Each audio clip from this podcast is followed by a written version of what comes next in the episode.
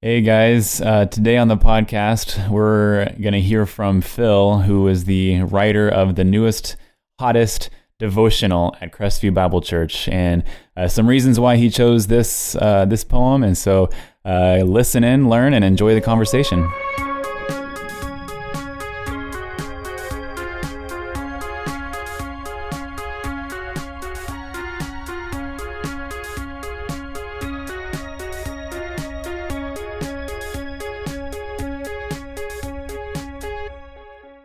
Welcome to the Flipside podcast where we explore the underbelly of Crestview Bible Church.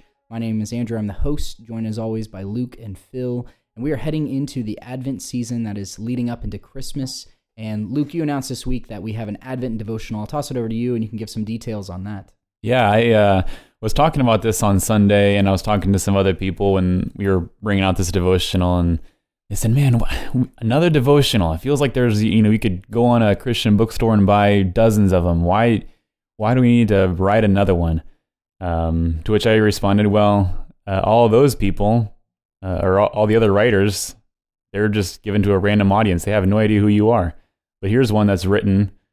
And as he is writing it, he's thinking of you, right? He's thinking of this church. So um, that's why we wanted to put out this devotional. Uh, Phil has got de- uh, decades of loving Advent and studying Advent and all things Advent. And it's like, all right, can we tap into a little bit of that knowledge of that Advent? So um, it's 25 days going through the poem in the bleak midwinter. I think I got it right this time. That's right. Um, just taking it line by line, phrase by phrase. Um, each day is just a different part of it. But um, Phil, why why this devotional? Why, uh, from your perspective, that's my that's my thinking. Why you wrote it, um, and why I wanted you to write it.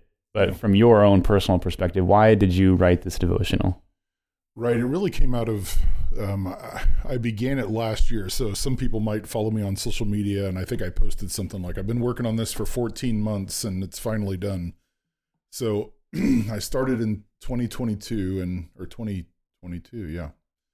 And I, um, I, we, we had just, you know, I had come off of that year and had three surgeries, and then Meg had had a surgery, and Andrew had had a surgery and I was feeling heavy coming into the Christmas season.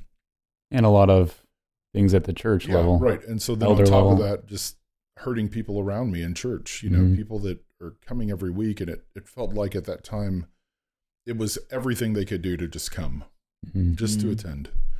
Uh, they're hurting, and so um, in that, uh, that's all converging with the song in the bleak midwinter. So I was just thinking about the words that it has. Um, that so if you've heard the song version, it's kind of a somber song. Um, uh, it's a poem though, and there's five verses. Usually, all five of those verses are never in the song form. Who who sings the song? Mariah Carey, No. Amy Grant. um, Probably. do you know of any version of it, Andrew? I don't. I'm, I, I think Just there's one version. by uh, not Brandon Lake. It's another Brandon. Brandon. That's somebody. Um, but it it pops up like if you, uh, it's a kind of a classic traditional hymn. So like if you pull up the nine lessons and carols that they show on the BBC, you know, it's sometimes been in there. Yeah. Um, Christina Rossetti is the author of that. She lived in the 19th century, so 1830 to 1894, and she um, kind of an Anglo-Italian family. She uh, she was a Christian. She was a follower of Christ, and she's trying to wrestle through. Um, for the the faith movement that she was involved in was really tied into um, being passionate about Jesus' second coming in particular, and so I think there's a lot of themes playing out in this short poem about suffering, about Jesus' first coming, about Jesus' second coming, and so um, as I kind of dip my toe in, would this idea work? That was kind of the led me into that. And the first, you know, I got probably a third of it done last year. And it's been on my to do list every day this year. Like, if you look back over planners, you can see every day in the bottom corner, it's IBMW. like, in the bleak midwinter, I've got to write this thing. and I just Oh, I always thought that was Institute for Biblical Manhood and Womanhood, No, but man, no, that's not it at all. No. Um, so yeah, um, that's kind of the background. Yeah.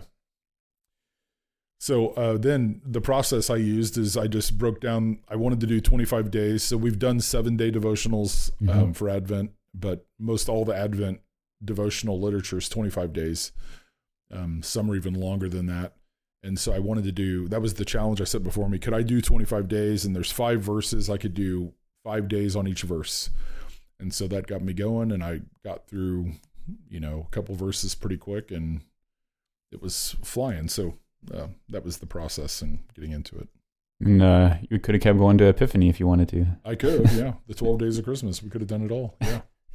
Yeah, but yeah. So this this poem, it's uh, what what struck you about this poem? Yeah. Um, why why this poem? You you mentioned you went through a lot of suffering. What is the synopsis of the poem? Give us give us a brief uh, elevator speech Yeah. on uh, what the poem is about. I really feel like these these first couple verses. I mean, it actually.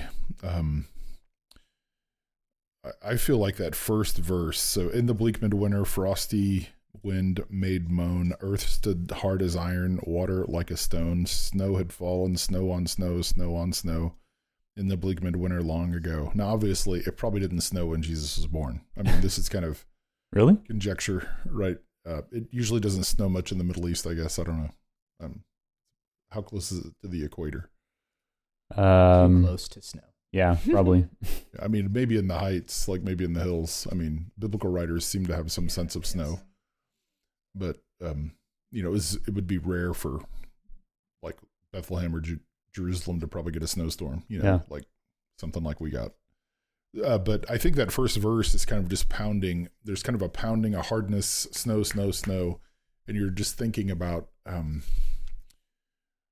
I just feel like it's kind of the the raw, blunt edge of life that's like that we're dealing with, and so right from there, then it goes right into like yeah, uh, thinking of that of that God, thinking about God in heaven, He can't be contained. Like He, um, He can't when He comes to reign. There's nothing that can stand in His way, and yet He did come as a baby in a stable and that was Jesus. So that gets us through the first two verses.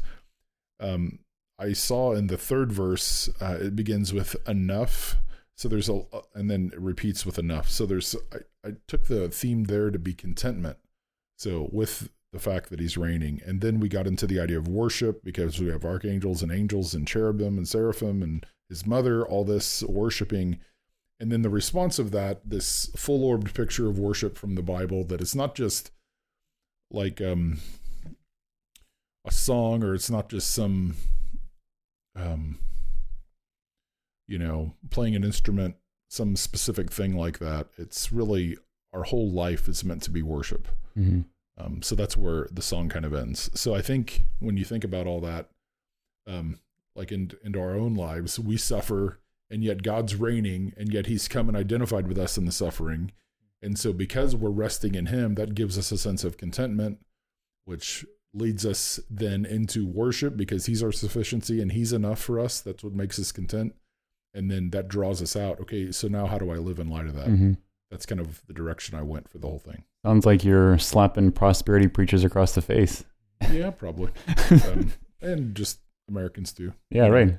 Well, We- because that's the American church. We just go, Right. oh, well, let me just get through the suffering because there's there's gonna be better days coming, right? Uh, Yeah. Well, what if there's not? yeah, and part of our faith is, yeah, it just might not be this Right. this life. you know, uh, there is better days coming, and we just want to look to Him and whatever that means. You Mhm. know, so Yeah. yeah, that's the that's the gist of it. So that's kind of the synopsis and um, kind of each day, each week, I guess each five day period kind of pulls out those nuances. Yeah. And so why why this poem and not like uh this is not inspired. I mean, we wouldn't say this is inspired, right? Right. This Um, is not scripture.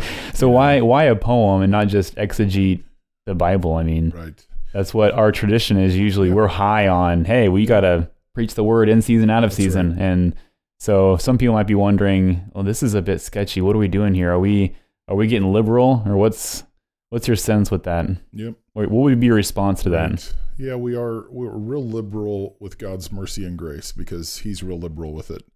Um, he just dispenses it all over the place, and so He's dispensed it in the words of this poem. And I think if you read this, you're going to see that I'm not necessarily holding those as the inspired part, but I'm using Mhm. those as a springboard to get us into what is inspired, Mm-hmm. to what is the truth, uh, what we should be resting in. I think it's pointing to scriptural realities that are, um, you know, helping us live a certain way. I, I don't know if there's a uh, a point in or there's a day that goes by that you don't bring in a part of scripture, right? Right. right. That's right. So, um, you know, I think the, you know, realities like, um, you know, we think about a lot of stuff around Advent that is not inspired. No Yeah. nativity scene, no no hymn that we sing of worship is inspired scripture. I mean, they're all just kind of embellishments that that people have made based on scriptural truth. And so that's what I'm trying to do devotionally. I kind of had a pastoral direction that I needed to go uh, these words kind of gave us the impetus to get into the scriptures. And so I think you'll see, I think pretty much every day I'm driving you back to scripture to Mhm. see some sort of truth that's going to help you. So it's not a either or, but a both and. This is Yeah. kind of a, I'm just kind of viewing this as a gift of God's common grace that we'd be able to step in and Mhm. um, appreciate a poem like this written by a Christian sister um, that that is helping us in our faith. Yeah. So that's kind of the, the gist of it. Yeah. Yeah.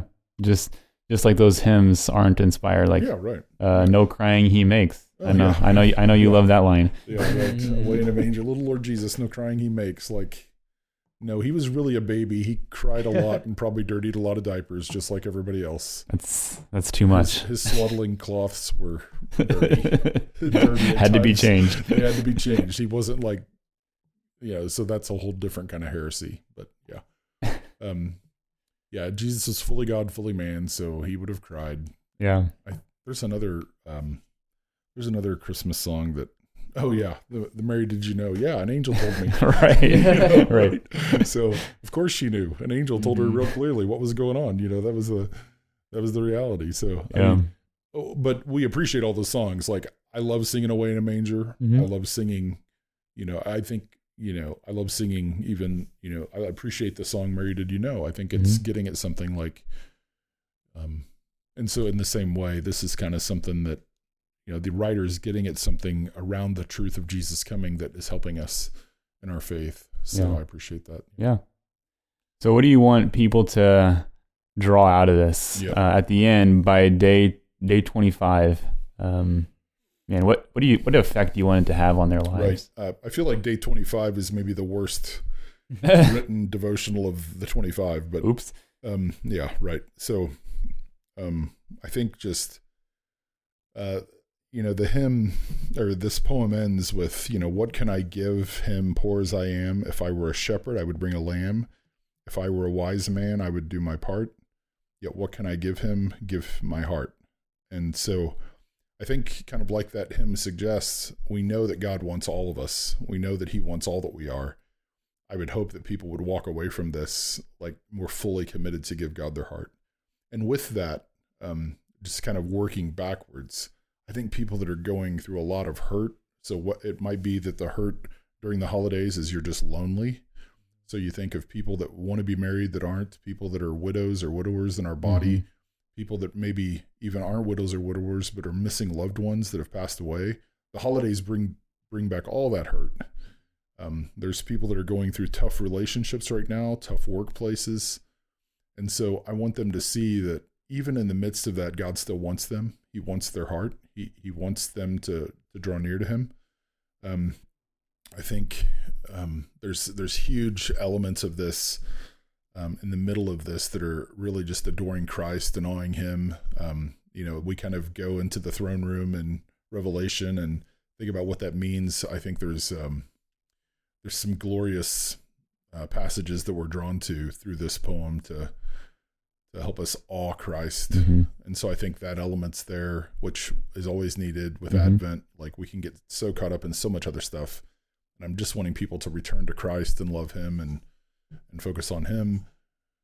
Um yeah, and, and this contentment issue that lies right at the middle of this, um, you know, that's a that's such a tough issue.